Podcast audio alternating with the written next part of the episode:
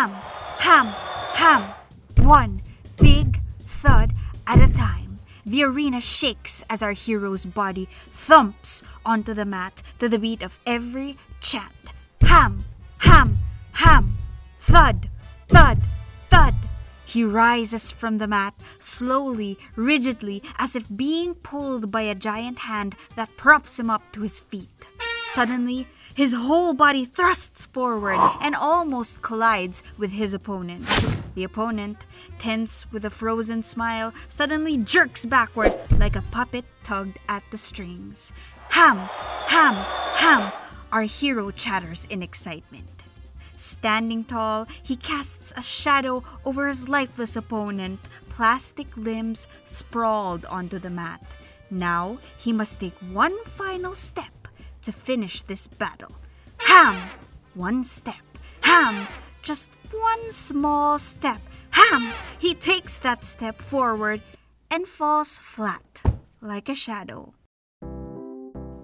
A heavy groan fills the air high above the tiny toy wrestling ring. Holy hammerlocks, Captain Ham Ham. Our hero, fluffy and small, is picked up by a little girl with raven hair. She clutches him in one hand and props up the fallen action figure with the other. You never finish your matches. She lifts our hero up to her face to check his light brown fuzz for any scratches or cuts. He stares with big blank eyes resting on chubby cheeks. She, on the other hand, peers back at him through the holes of a bright red domino mask. You know, you're the worst wrestler in all of Slamville, she says as she sets him down, back in the middle of the tiny ring.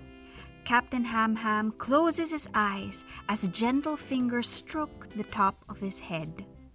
But it's a good thing you're the best hamster I could ever ask for.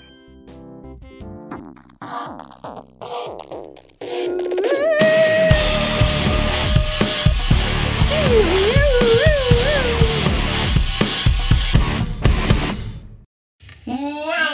to Planet Super!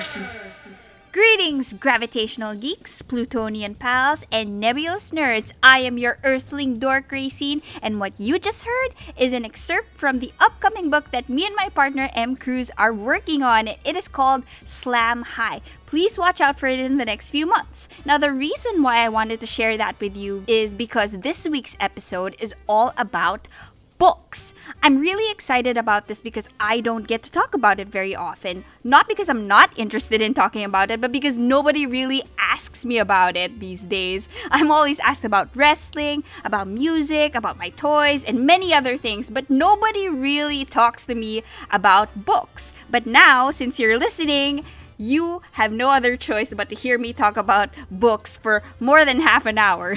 so, I want to kick things off with a funny story. I learned to read when I was two years old. But before that, my mom would always read to me. So one of the books that she would always read to me was, I think it was called Mickey's Circus Adventure or Mickey's Day at the Circus. I don't completely remember, but um, the story was about the Mickey Mouse gang going to the circus.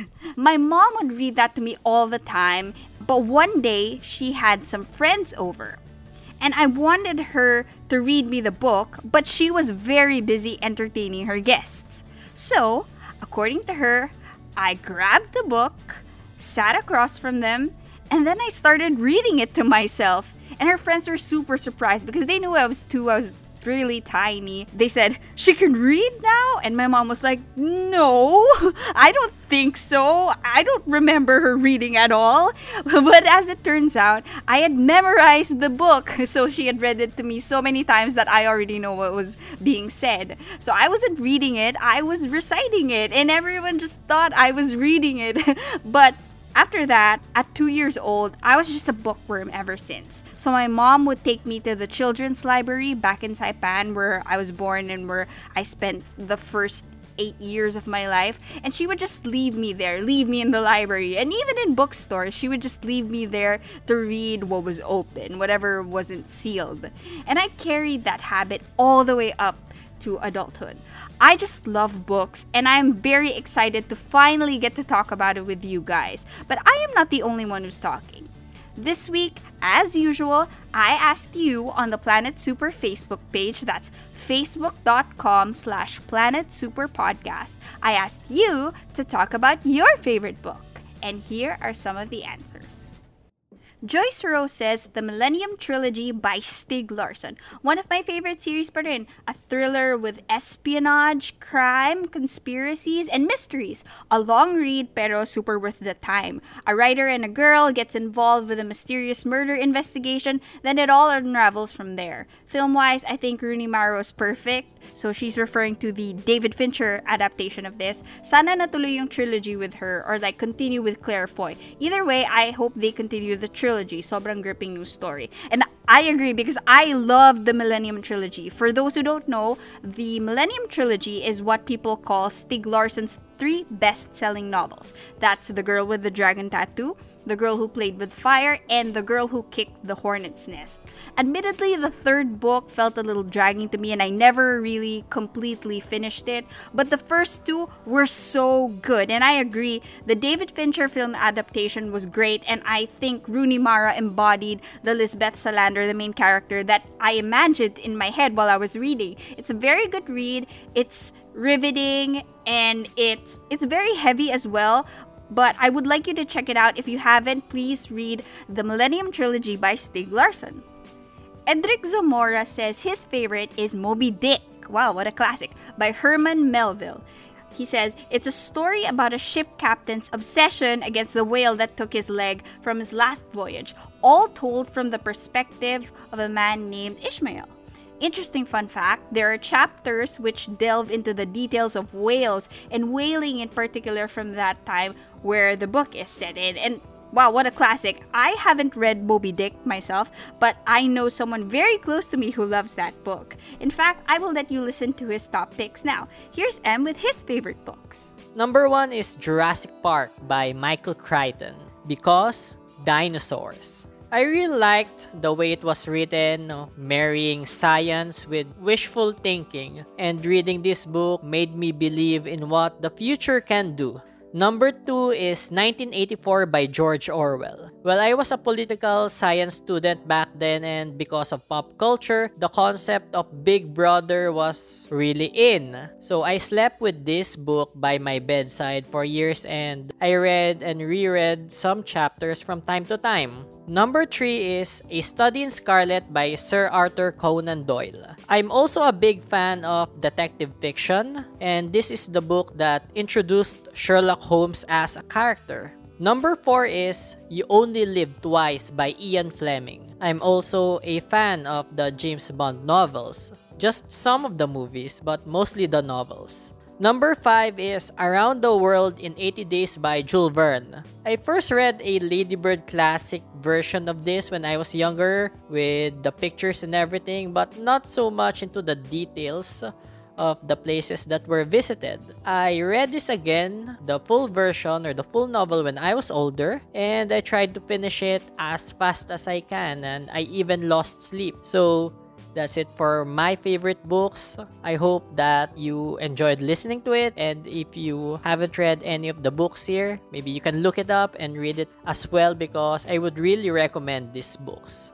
My friend Cla Gregorio says, by the River Piedra, I Sat Down and Wept by Paulo Coelho. She says, I was 16 when I first read it and reading it in my late 20s, I still feel the same. Di lang halata, but gusto ko yung mga road to spiritual happiness and all that shiz na yan. Ha?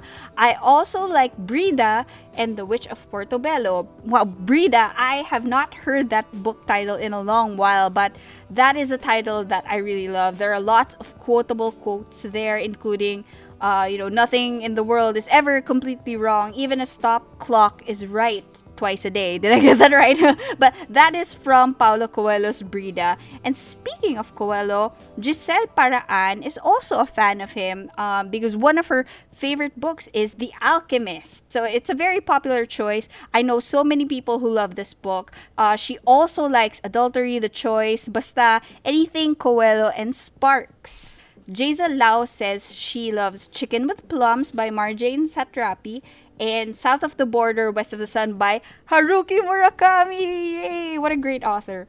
Michael Sanchez says he enjoys reading Chicken Soup for the Soul books. He says they have some of the best inspirational, heartwarming, and even heartbreaking stories I've ever read. I agree. And you know what? I find that people who read Chicken Soup develop a knack for writing short stories. You know, do you believe that? Mela Garcia Jaime, hi Mela, says her favorite is Never Let Me Go. Oh my gosh, by Kazuo Ishiguro.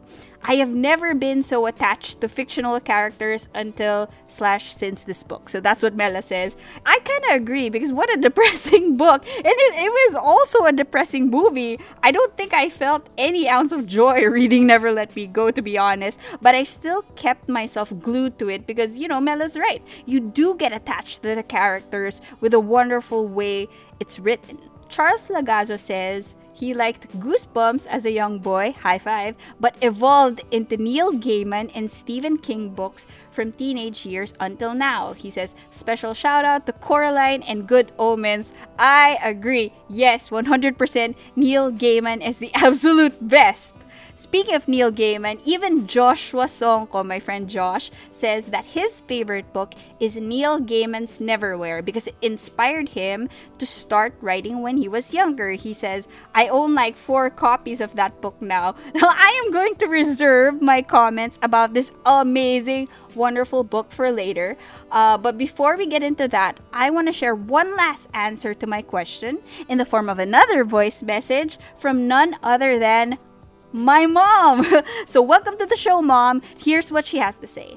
Super P asked me to make a list of my favorite books. Uh, we were going to limit it to three or five only, but I couldn't do that. So I made a list of my 10 favorite books. My first book is Rage of Angels by Sidney Sheldon. Second is Centennial by James Michener. Third, Scruples by Judith Krantz. Number four, Executive Orders by Tom Clancy. Number 5, A Time to Kill by John Grisham. Number 6, Cain and Abel by Jeffrey Archer. Number 7, To Kill a Mockingbird by Harper Lee. Number 8, A Stone for Danny Fisher by Harold Robbins. Number 9, Rich Man Poor Man by Irwin Shaw. And number 10, Taipan by James Clavell. Special mention is the book The Promise by Danielle Steel. It was the first book that made me cry. Special mention also is the book Heaven Can Wait. I could not buy it, so I went to the National Bookstore every Sunday to read 20 pages every Sunday until I got tired of going back. By then, I had savings to buy the book. All right? Those are my books. She is truly, truly my mom. We say we'll keep this list to three or five, and then we end up listing down 10 or 13 things. and those were all your answers. Thank you so much for sharing your favorite books with this podcast. Now, please allow me to share my favorites. So, I'm going to talk about my top five picks. I promise I'm keeping it to five. We are going to work our way up from my number five and we're counting down to my number one. So let's start with number five The Improbable Theory of Anna and Zach by Brian Katcher. So you must know one thing about me before we go deeper into this list and you get all judgy on me. I love YA. I love young adult novels. I love the high school drama. I especially love those that are written in the first person point of view. I love seeing the world through the eyes of a teenager, even though I'm now in my late 20s, because I can still relate. I also have a high level of respect for YA authors because they're talking to people or a generation actually who are at an age when their attention span is super duper short. So they have to write their stories in a way that captures and keeps their young audience's attention on the page. Plus, the stories, the YA stories, often feel very real to me. I find most of them very relatable. Not the scenarios themselves, but mostly how the psyche of the characters are written in. Like, I used to feel exactly like this when I was a teen, and sometimes I feel the same way now. That's pretty much the reason why I loved books like The Improbable Theory of Anna and Zach this book is a story of two teens, obviously named Anna and Zach, who find themselves having the weirdest, funniest adventure at a sci fi fan convention. So, Anna is your stereotypical straight A, grade obsessed overachiever student, while Zach is the smart aleck gamer. Somehow, Zach ends up on Anna's academic quiz team. And Anna's little brother is also on this team, and he becomes instantly fascinated with Zach and his stories about his favorite sci fi convention, which he unfortunately has to miss for one of their academic competition trips. So apparently, telling this to Anna's little brother was a terrible idea because then this kid just escapes from their hotel to go see the con for himself. And of course, Anna finds out and she goes nuts and she lays the shiz on Zach, and then they both go to the con together to find Anna's little bro. Now, Zach is thrilled because this con is exactly where he wants to be. It's the place where he truly feels like he fits in amongst the Star Wars and Star Trek fans, uh, the Doctor Who fans. Anna, on the other hand, has never been to one of these conventions before. Mm-mm. She doesn't even like these things. So she gets lost, she's confused, she's irritated, but then eventually she finds her groove in there as she carries out the search or the, the seemingly impossible task of finding her little brother. What's interesting is that the POV for each chapter switches from Anna to Zach, Zach to Anna. So you really see the perspective of both characters here and how they experience different areas and moments uh, within that sci fi con. It's really funny, it's very, very easy to read, very enjoyable, and if you are a sci fi fan yourself, you will enjoy all the references in this book. So please check it out The Improbable Theory of Anna and Zach by Brian Katcher. Number four is another YA book, and it is called Across the Universe by Beth Revis. No, it's not the Beatles song. No, it's not the Beatles inspired film or musical. This is a YA sci fi novel that tells the story of Amy and Elder. So, Amy is a teenager who is a cryogenically frozen passenger on this big spaceship called Godspeed. So, why is she there? Her parents have been selected as important crew members for the Godspeed's ultimate mission, which is to land on this distant, habitable planet and harvest its resources. Her mom is a biogeneticist, I think, and then her dad uh, has a position in the military.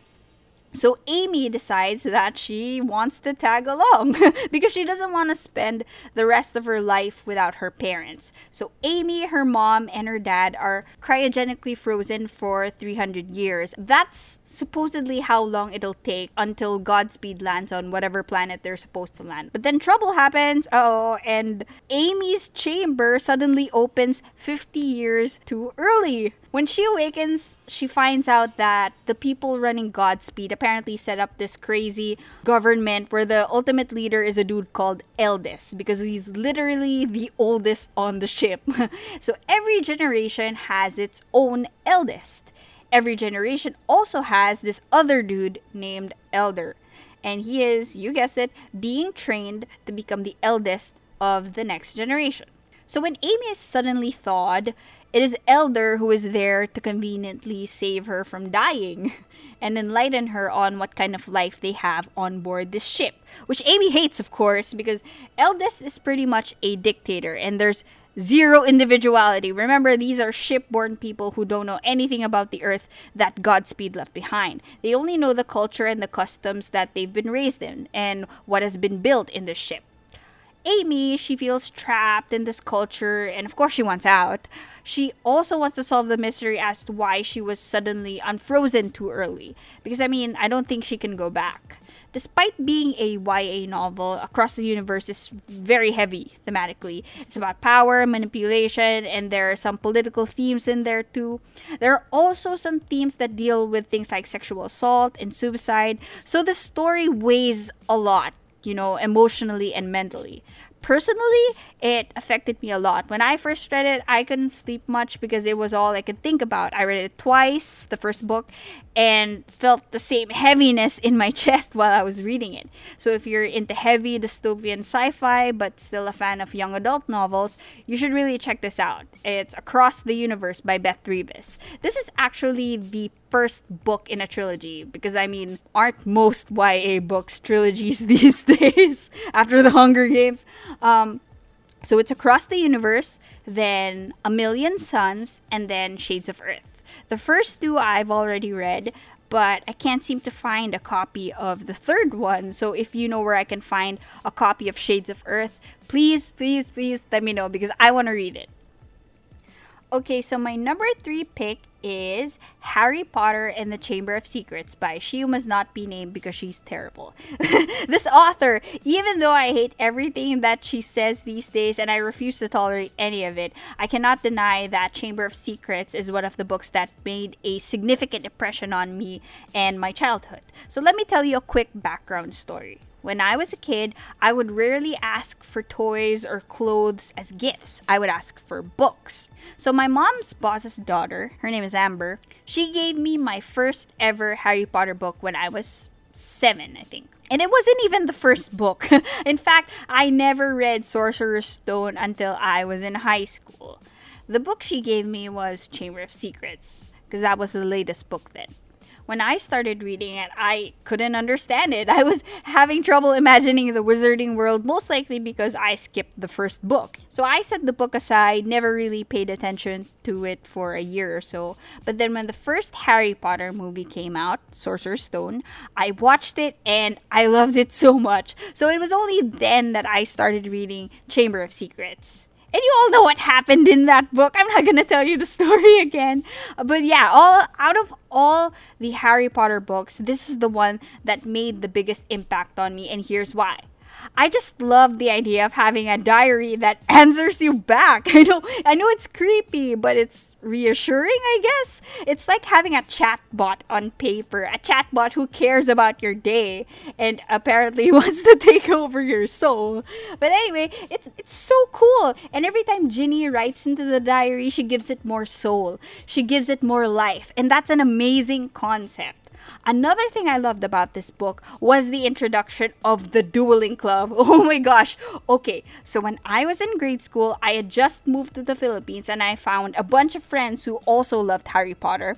We started our own dueling club. so we would meet under the bleachers and we would throw, you know, spells at each other, expelliarmus, stuff like that. it's so lame. Our wands we would use the stick things that keep papers in sliding folders together. I would always buy the brown folder just so my wand stays close to a more natural wooden color as possible. Lastly, what I loved about Chamber of Secrets is the whole revelation of Tom Riddle being Voldemort. Because that was cool to me. That was mind blowing to me. When he basically scrambled those letters of Tom Marvolo Riddle to form I am Lord Voldemort, that was mind blowing to me as a young child. And this is not a spoiler. You should know this by now. I tried to mix up the letters of my own name and I came up with I R Stone and Crangan. That is terrible. Please forgive me. Anyway, I have been a Potterhead since I read Chamber of Secrets. I have my own Hogwarts robe from Pilar. Thank you so much. Gryffindor, of course. Me and Pilar and our friend Rona, we actually wore our Hogwarts robes to the Wizarding World at Universal Studios Japan while eating at Three Broomsticks, sipping our butterbeer, you know, shopping at Weasley's Wizard Wheezes. Peak Potterhead, I must say. I've also gone to conventions wearing the full Hogwarts uniform. Uh, I went to AwesomeCon in Washington, D.C. wearing that. I've written Harry Potter fan fiction. Please look it up. White Cloaks by Malfoy Heir. That's my pen name, Malfoy Heir, because I love Draco Malfoy. So that's on harrypotterfanfiction.net. I think I got like seven to eight chapters in there. I've read all the books, watched all the movies, I've participated in Harry Potter quizzes, and it all started with The Chamber of Secrets. It's just too bad, you know, that the author sucks balls now, but I loved The Chamber of Secrets. all right. So my number two pick is Mosquitoland by David Arnold. And I will tell you why I love this book so much. This was the book that sparked that crazy thought in late 2016 to just, you know, move to another country by myself with no guaranteed job, not a lot of money, but with hope that I might recover if I go somewhere far, far away. So Mosquitoland is a story about this teenage girl named Mim Malone. Yeah, it's a YA book. uh, she is living with mental health issues, and that is a key theme in the story. This is because Mim's parents are divorced, and this has affected her life in a really big way. She lives with her dad and her stepmother while her mom lives in another state, and then Mim eventually loses contact with her. So, this is the backstory. And this makes her feel that sense of loss, of longing, of deep sadness, and she's been diagnosed with medicine to keep her quote unquote sane. But then she finds out that her mom is actually suffering from a critical illness, so she runs away. She takes her stepmother's secret stash of money and then she boards a Greyhound bus by herself to Cleveland where her mom is. But that's like a thousand miles away because Mim lives in Mississippi, so Ohio is so far away. As we go with Mim on this super long journey, we discover more about why Mim is not okay because that's the whole story of this book. On the back cover, it says, Mim Malone is not okay. And even in the first few lines of the book, Mim says, I am not okay. Throughout this trip, we slowly unravel all these little troubling things about her. The way she smears lipstick on her cheeks and calls it war paint when she needs to feel brave.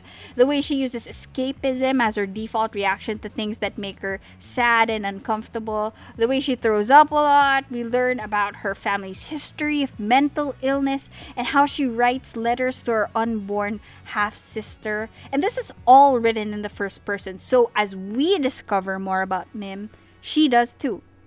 She gets to know herself better on this long journey, not in an eat, pray, love kind of way, but in an introspective, what's wrong with my life kind of way. Because all kinds of things go wrong in this story. I don't want to spoil you, but if you're curious, you can read it.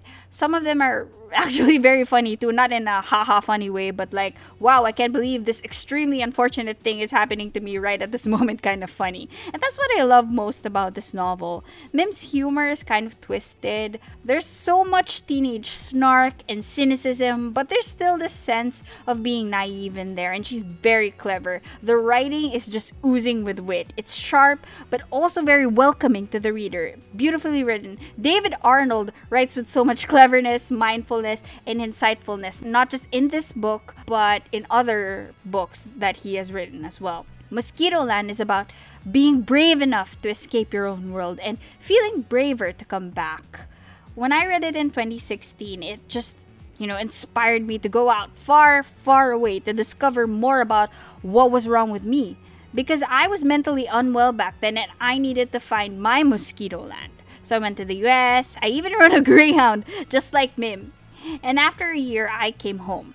And I wasn't fully okay, but I was feeling braver.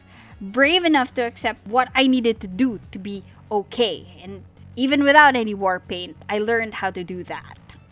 Alright, guys, we are down to my number one, my ultimate favorite book of all time, and that is Neverwhere by Neil Gaiman. Whew. So, where do I start? Neverwhere is the book that literally took my breath away. As in every few pages or so, I would just set it aside to take a nice, deep, deep breath. That's because it has such an incredibly riveting story. So, Neverwhere is a story about Richard Mayhew, who is this normal guy from London. He's a businessman, he has a super pretty fiance, he has lots of friends. But then one day, he meets this mysterious girl who's severely hurt. She's bleeding on the sidewalk. When Richard helps her, that's when something really strange happens. It's as if he disappears from the world. His friends don't recognize him. His ATM card doesn't work. His apartment belongs to someone else now, and people are ignoring him, even his fiance. She doesn't recognize him. You know, like he doesn't exist. Like he's suddenly invisible and he was never even there. Two dudes who do pay attention to him, though, are Croup and Vandemar. So they're the ones hunting for the woman he helped, and they're determined to hurt her and take her away. This woman's name is Door, we learn later on. So Croup and Vandemar start harassing Richard and he pretty much gets sucked into all the drama. So he looks for Door to find out what the heck is going on. He wants answers. We find out that Door is part of this parallel world called London Below, the city of all things lost and forgotten. She's on a quest to find out the truth about her family being murdered and all that. And because he's pretty much nobody in London above now, that is the normal world, Richard joins Door on her quest. Now, London below is very dangerous, very dark, very dangerous. It's like ultra sewer. So going with Door on this mission becomes an adventure for Richard. I don't want to say much because I will spoil so many surprises, but I do think that if you love speculative fiction, mythology, dark adventures, also if you love trains, this book definitely hits the sweet spot. But what I love the most about it is the storytelling. Neil Gaiman is my absolute favorite storyteller ever. There's just something about, you know, the way he writes that really captivates you. Whether it's a novel or a short story or a poem, he just knows how to describe scenes in a way that, you know, doesn't state the obvious, that is not so straightforward, but you understand what's going on in the story very clearly in your head. Uh, I don't know if I'm making sense. I hope so. But what I'm trying to say is that when Gaiman tells a story, it's so easy to get lost in it. It's so easy to be part of it and automatically understand what is not being said on the page. He takes you away from the real world, just like how Richard in Neverwhere was taken away from the real world and into this new, strange underground world. I find Gaiman to be such a great world builder. Even in the short stories, you automatically see the world uh, the way his story sees it. Neverwhere is just the best, most amazing example of it. It's so artfully written that I think it's proof that words can be used as a powerful weapon to, you know, trick, captivate, and fascinate the mind so powerfully that you will believe you belong in another world. And isn't that what books are for? You know, to provide an escape into another world, to go on a journey to discover more about yourself, to inspire you, to make you think long after you've closed the cover, to make you chuckle or shed a tear every time you remember a page or a quote that you liked. That is the out of this world power of a really good book. Those are the top five books that have made my world super. Thank you so much for listening. This is your Earthling bookworm and dork, Racine, signing off. Stay out of this world, stay super.